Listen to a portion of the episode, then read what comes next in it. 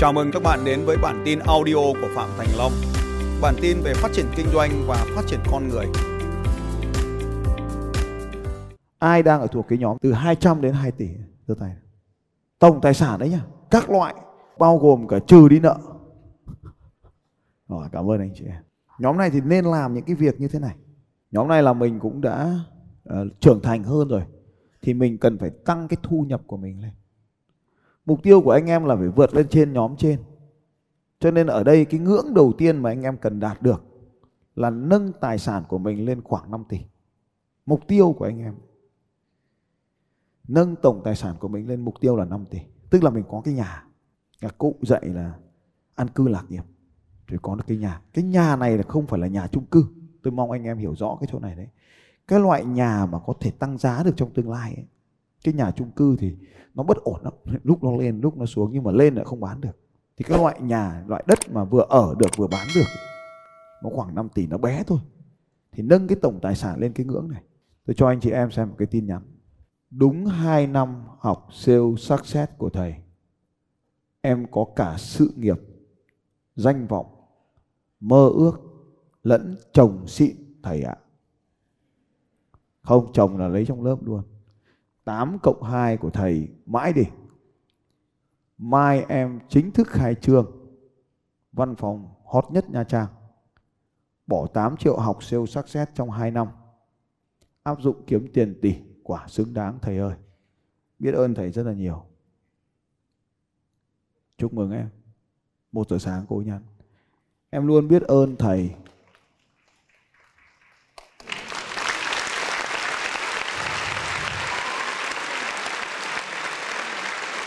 nỗ lực tạo ra kết quả để thầy luôn được tự hào về học trò của mình. Đây là cái cô cô duyên, cô ấy nhắn. Cô chủ đây, cô nhắn đây. Mới ngày nào em còn không dám đứng sân khấu, lo sợ, gãy hệ thống. Và cũng mới ngày nào bước đường đầu tiên khi phát triển bản thân là đưa những cánh tay phải đi học Eagle. Bây giờ chúng em đều đã phát triển hơn sự mong đợi. Lúc nào trong team B1 cũng có thầy. Và tôi chỉ ngắn ngắn gọn là thôi ngắn gọn là cảm ơn con dòng chữ thôi. Tuyệt vời, nhá. Mọi thứ đối với tôi đều là tuyệt vời. Cái khóa học mà tôi chỉ mong các anh chị em đến được với tôi ấy, đấy là siêu success system. Tại sao tôi lại mong muốn các anh chị? Khi xưa bắt đầu thay đổi cuộc sống, cái lần đầu tiên khi đi thay đổi cuộc sống đó là là Malaysia. Tôi cũng giống như các anh chị. Tôi sẽ chẳng nghe lời ai cả. Mình giỏi, mình nghĩ mình giỏi. Mình nghĩ mình đang làm đúng và mình nghĩ mình đang nỗ lực đúng trên con đường của mình. Xong rồi rất là nhiều người sẽ nói với tôi rằng là à, ông phải đi học đi ông phải thế này đi. Đối với tôi tất cả mọi thứ đều vô nghĩa hết. Cái hành trình đến như thế này. Tôi có một người chị chị này là vợ của một anh. Anh này là con của một bác. Bác này là anh trai của ông ngoại con gái tôi.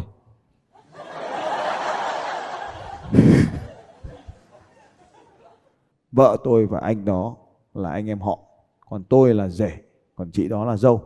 Anh chị thì cũng là người trẻ tuổi và cũng là người cấp tiến, nên là chơi với vợ chồng tôi. Thì hai gia đình cũng rất gần gũi. Thế thì anh tiến, chị thủy là cái người cấp tiến hơn chúng tôi hồi đó, trên chịu khó đi học hơn. Thì có một lần chị mua được một cái vé, xong rồi chị không đi học. Vé đấy là trị giá là một ngàn đô la 999 đô la 989 999 đô la. Hoặc chị không đi học được chị mới bảo là tôi đi học đi. Thì thật sự với các anh chị mình đang làm kinh doanh bận xong rồi bảo đi học đi học nước ngoài nữa. Chưa ra nước ngoài bao giờ xong bảo đi học nước ngoài nữa thì nó rất là nó rất là không bình thường. Mà không biết tất cả mọi thứ chẳng biết cái gì cả ngoài vài chữ tiếng Anh bọc bẹp. Nhưng mà cuối cùng ấy thì chị bảo là nhưng mà cái này chị mua là một nghìn đô ấy, không đi nó hủy. Tiếc lắm. Thế tôi vì tiếc một nghìn đô nên tôi quyết định là tôi đi. Thế sang đấy thì người ta bán cái khóa phiên dịch 10 triệu nữa nhưng mà mình không có tiền để mình mua phiên dịch. Nên là mình à, chơi khôn ấy. Anh chị em biết nào không? Lấy cái chạc đôi cắm vào cái cục sạc cái cục chạc của nó xong cắm cái tai nghe vào tai của mình. Còn tai kia cái cắm vào nó. Lúc đầu tiên là nghe một tai một tai này không nghe được.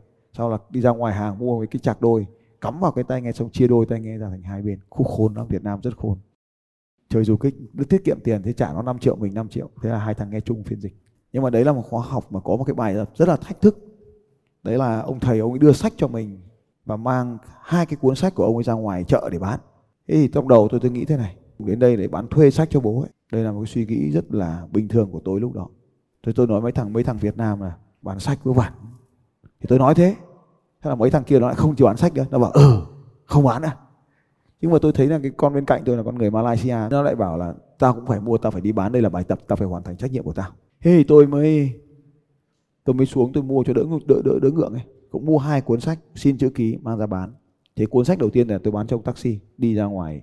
Chạy từ đấy ra từ từ chỗ khách sạn ra Bixi là là gần 20 cây. Thì cuốn sách đầu tiên là tôi bán được cho cái ông taxi. Cái cuốn thứ hai là tôi bán được cho cái ông ông hàng phở nút đồ ở ở Bixi ăn đấy. Và cái thứ ba là tôi xin được một cái bình mặc cả mua cái quần bò mua cái quần bò và cái áo vest và xin được cái quà tặng của nó. Thì cái điều đẹp nhất mà tôi mang lại là tôi mang được cái bình nước về tôi tặng ông thầy thôi. Đợt nó cứ có những cái điều ngây ngô trong cuộc sống như cái bình nước mà giống như các anh chị đang cầm tay này và tặng ông thầy. Thì tôi nói rằng là đây là bình nước mà tôi mặc cả được. Ừ, từ những cái điều ông dạy tôi tôi mặc cả được. Và tôi bán được hai cuốn sách. Thì đến lúc mà chia sẻ cái bài học ấy, thì nó phát hiện ra một điều như thế này. Hầu hết đội Việt Nam đã không làm gì hết. Một cái bài học rất lớn với tôi là hầu hết đội Việt Nam đã không làm gì hết. Có tôi và một vài anh chị lớn tuổi, một vài anh chị lớn tuổi là những anh chị giàu có đấy, nhiều tiền đấy thì các, các chị ấy là mua sách thôi mà cất vào trong cặp mình và không mang bán. Tôi là thằng duy nhất Việt Nam mang sách đi bán. Thì ờ, tôi chỉ kể lại cho anh chị như ngắn thế này. Cái bài học mà lúc đấy ông thầy rút ra ấy là hầu hết những thằng nghèo lý do là chúng mày không đi bán hàng. Cái điều thứ hai đó là nghèo ấy là vì chúng mày nghĩ tiêu cực về bán hàng. Chúng mày đến đây học về tao phải bán hàng. Thế xong tao giao bài tập chúng mày đi bán hàng. Thế xong chúng mày nghĩ tiêu cực về bán hàng. Tức là ông đã giảng về tiêu cực là niềm tin này nọ các kiểu thì trong đầu tôi tôi nghĩ ông lúc đấy là lừa đảo lừa mình đến đây bán sách. Nhưng mà thực tế anh em thấy không ạ? Cái khóa học ấy là một ngàn đô la cuốn sách chỉ có 9 đô la. Thì anh em nghĩ rằng là lừa cái gì 9 đô la? 9 đô la tương đương với Việt Nam mình khoảng 200 nghìn. Thì lừa cái gì cho cuốn sách này? Thì đấy là cái đầu tiên mà mình đã nghĩ sai về cái về cái ông thầy mình. Mình lúc mình cảm thấy xấu hổ. Cái điều thứ hai ấy, là đội Việt Nam cũng là cúi hết đầu. Cúi hết đầu xuống. Đó là chúng mày đến học bán hàng thế sao chúng mày không đi bán hàng? Thế thì bài học thứ hai của tôi làm, từ đấy trở đi là bài tập thầy giao nào tôi cũng làm. Tôi ờ, cứ mỗi lần tôi nhắc đến ông thầy này thì tôi rất là xúc động bởi vì chính ông ấy, cái hành động của ông ấy vào thời điểm đó làm thay đổi cuộc sống của tôi rất là nhiều. Vào cái thời điểm đó thì tôi cũng giống như các anh chị.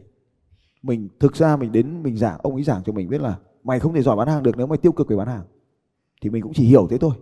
Nhưng mà đúng là lúc mà ông ấy bán sách thì mình nghĩ là, nghĩ tiêu cực thật. Thì sau này lúc đó thì ông ấy giảng cho mình biết là nếu mày không mua sách, thì mày mày không mua sách của tao, thì là mày đang tiêu cực về nghề bán hàng. Cuốn sách tao dạy về bán hàng, tao bán cho mày cuốn sách về bán hàng mà mày không mua. Và sau đó thì ông ấy nói là, tại sao chúng mày không đi bán? Tao bảo chúng mày đi bán bán thất bại cũng được, nó cũng cho chúng mày bài học. Tại sao chúng mày không bán? Chúng mày lại cất sách vào trong cặp như kia. Đấy là một cái bài học rất lớn đối với cuộc đời của tôi về bán hàng. Cho nên những cái lý thuyết đôi khi không mạnh mẽ bằng những cảm xúc có thể làm mình bừng tỉnh vào những khoảnh khắc như thế. Lần sau, vẫn có học đó tại Việt Nam. Anh chị em có biết điều gì không ạ? Tôi mang sẵn đi một cái vali trống và tôi xuống lấy toàn bộ những cuốn sách còn lại ở trên bàn lúc đấy, vào cái vali trống của tôi và trả tiền mặt cash toàn bộ luôn. Chỉ sau 3 tháng tại Việt Nam. Hôm đó tôi nhớ là có rất nhiều thầy dạy về kinh doanh, hồi tôi còn trẻ lắm. Mười, hơn 10 năm trước mà. Còn tôi còn nhớ rất nhiều thầy dạy về kinh doanh ở Việt Nam lúc đó. Các thầy ra quán bia ngồi nhậu và không thèm lấy sách. Một mình tôi, trên tay hai cuốn sách, kéo cái vali. Mọi người cười tôi lúc đó tôi cũng là giám đốc của một công ty luật cơ mà. Mọi người cười tôi ở tây thì chúng nó có thể coi mình là thằng không là gì cả. Nhưng ở đây mình cũng là người có tên có tuổi.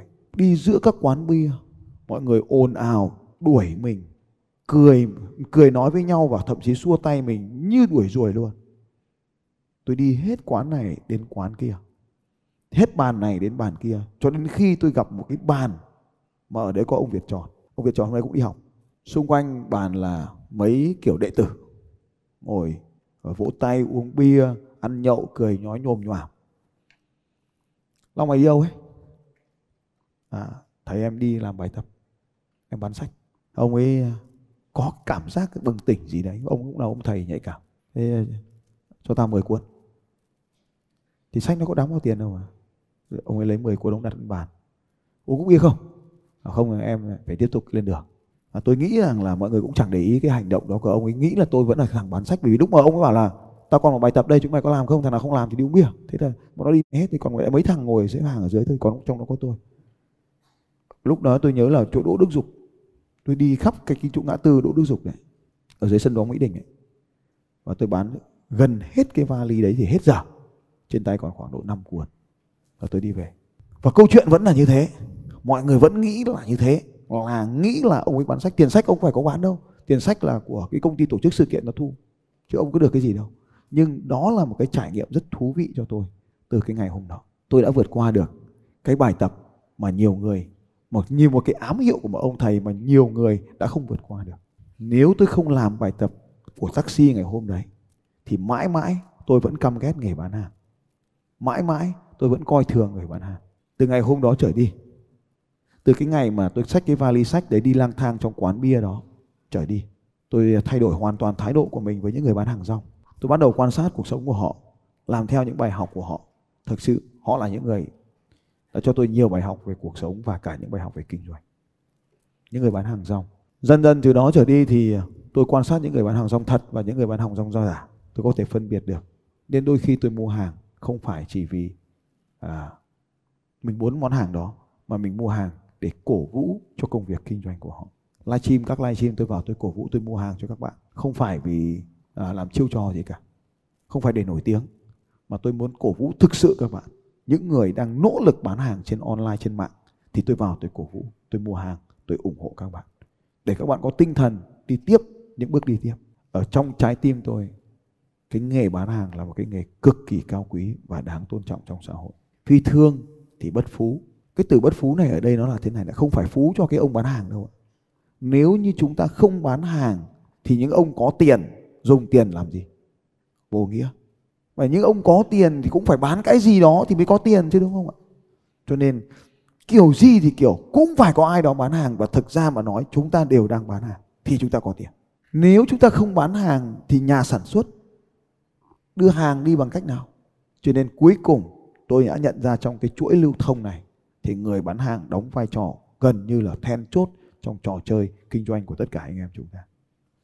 Vậy nếu chúng ta muốn giàu có thì cái công việc là phải có tiền. Có tiền thì được gọi là giàu có tiền thì mới nâng hạng mình lên được. Mà muốn có tiền thì chỉ có một con đường thôi bán hàng. Vậy thì anh em làm homestay cũng là để bán hàng. Mình làm thổ cầm mình cũng phải bán hàng. Cho nên nếu không bán hàng là không có tiền. Đối với tôi bán hàng khó nhất ấy, là bán bảo hiểm nhân thọ. Đây là những người siêu nhân nhất. Thứ hai là bán siêu nhà, siêu xe. Tôi follow hết. Hôm con gái tôi mới về, tôi dẫn sang mấy đại gia siêu xe ở Hà Nội. Tức là những người bán siêu xe ở Hà Nội đấy. Tôi gọi điện thoại cho họ đi một vòng. Tôi bảo con gái tôi đưa đi. Xong tôi dẫn nó vào, gặp từng chú một, giới thiệu, đây là con gái em. Đây là chú này, bác này, đang kinh doanh như này. Cho đi một vòng các cái siêu xe ở Hà Nội tôi không phải đi xem siêu xe thì mình cũng thích rồi, nhưng mà mình dẫn con gái đi để cho nó nhìn thấy rằng là à những cái người bán hàng họ là như thế. Thì vào mình mới thấy rằng là à thực sự họ như thế này. Họ phải đầm ấm, họ phải ấm áp, họ phải yêu thương, họ phải quan tâm, nhưng họ rất mạnh mẽ và quyết đoán. Mạnh mẽ, quyết đoán, nhưng phía sau là sự yêu thương thích care, rót nước, mời nước, ngồi quạt mát, tất cả những sự ân cần đó nếu thiếu những cái điều đó, không bao giờ giàu có. Ông chủ lớn, một đứa bé con gái bị chip chip ông chủ lớn, mời nước cháu, bật quạt cho cháu, lấy kẹo cho cháu, tự tay gọt hoa quả cho cháu. Siêu giàu vậy, hà nội. Để anh em thấy rằng là người giàu không phải là người xấu. Người bán hàng không phải là người xấu. Nếu xấu, không bao giờ bán được nhiều hàng. Cho nên ở đây, khi các anh chị bắt đầu đi từ khu vực trung bình này mà muốn đi lên khu vực giàu có này thì chỉ có một con đường, đó là bán hàng